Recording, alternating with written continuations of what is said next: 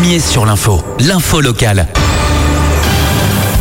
7h30, les titres de votre journal local préparé par notre rédac et présenté par Wallis Glaise. Bonjour Wallis. Bonjour Arnaud et bonjour à tous. L'Assemblée a adopté jeudi dernier un schéma directeur de l'agriculture 2021-2030 à l'unanimité.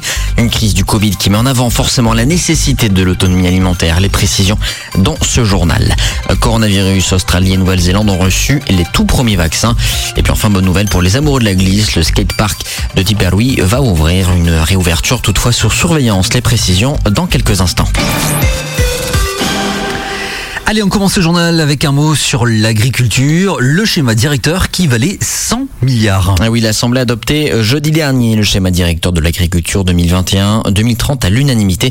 Le secteur est en déclin depuis des décennies et la crise de la Covid a mis un peu plus en avant la nécessité d'une importante autonomie alimentaire, un schéma qui se veut donner en tout cas, qui veut se donner les moyens de ses ambitions. 100 milliards de francs sont programmés sur les 10 prochaines années avec le soutien de l'État et de l'Union européenne.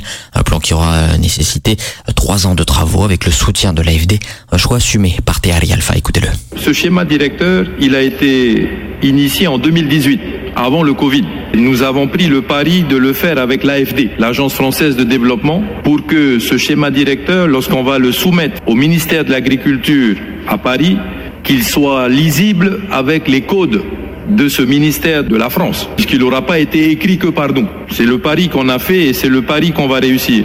Et le schéma directeur est attendu pour ça. Il est attendu pour ça, pour qu'on puisse aller euh, euh, positionner notre projet de société, puisque c'est un projet de société. L'agriculture n'est pas juste une, une solution de rattrapage pour une partie de la société polynésienne, des aides venues de l'extérieur et qui ne seront pas de trop pour financer un projet et programmé et estimé à 100 milliards sur 10 ans. 32% seront consacrés au coût de fonctionnement des structures administratives d'encadrement et d'appui. Lorsqu'on dit qu'il y a 60 milliards investis pour l'éducation dans notre pays, il y a évidemment la rémunération de tous les enseignants. Et il n'y a pas d'école sans enseignants. Et donc c'est la même chose pour l'agriculture. Il faut des professionnels et il faut des accompagnants.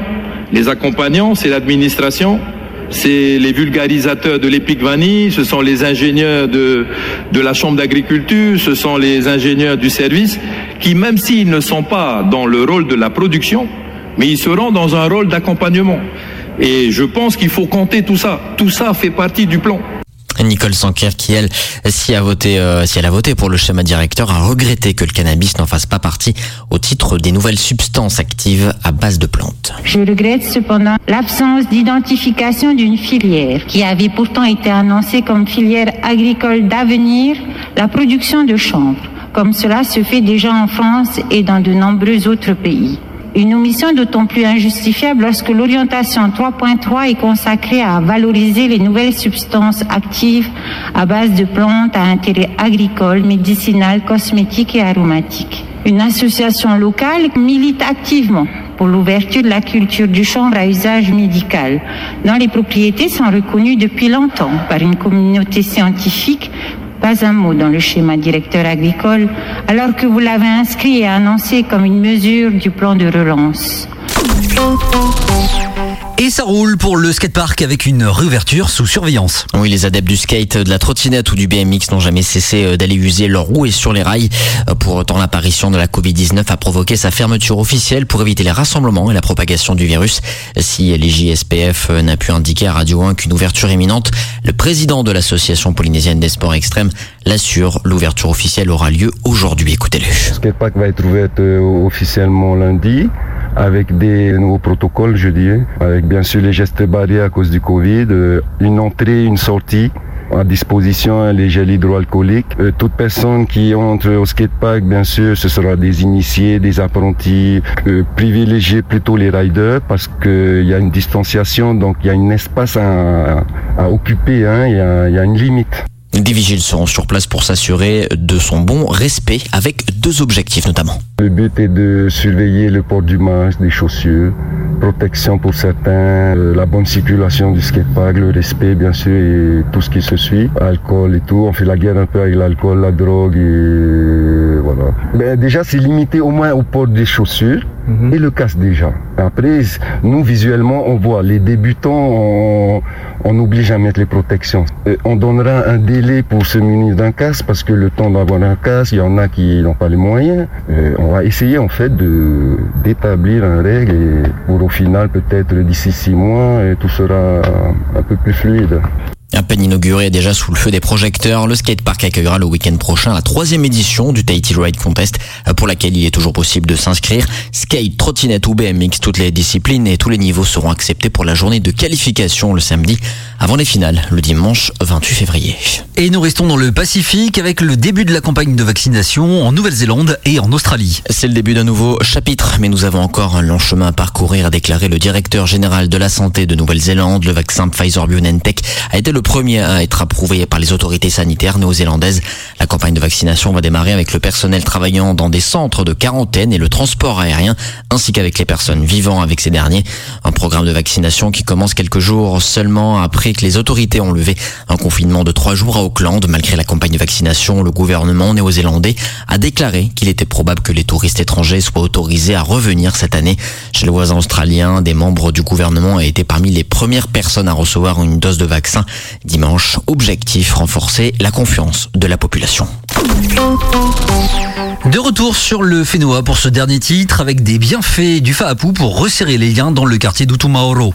Novembre 2020, alors que la population est confinée, l'association Team Utumaoro, qui œuvre pour l'ensemble de ce quartier sensible de Punaoya, cherche à occuper ses habitants. Au sein de l'association, quatre sœurs particulièrement dynamiques se distinguent. Parmi elles, Monique Tétou.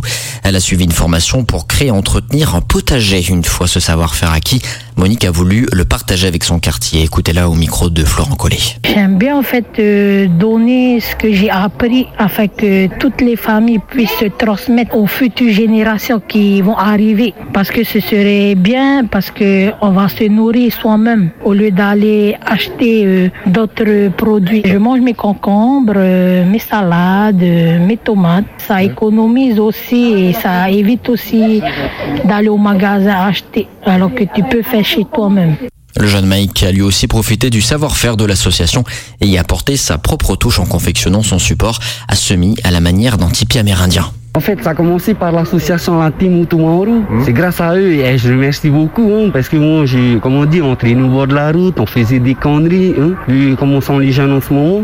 Mais là, non, grâce à l'association, ils m'ont beaucoup aidé, ils m'ont beaucoup poussé à planter, à vouloir planter. Et je me suis dit, je, je me suis dit, je vais me mettre dans la plantation, pourquoi pas, vu qu'on est une famille nombreuse, quoi.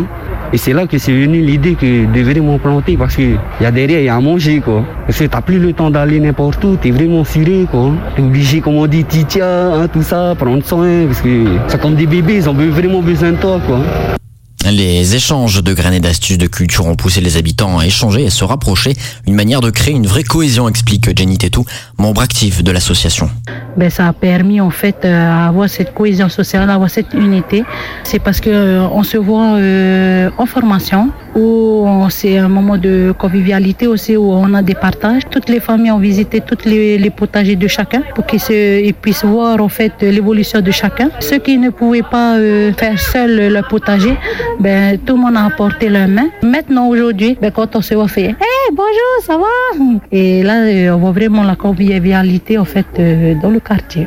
Un projet qui pourrait euh, désormais aussi s'élargir dans tout le quartier. Ce journal il se termine. Merci beaucoup de l'avoir suivi.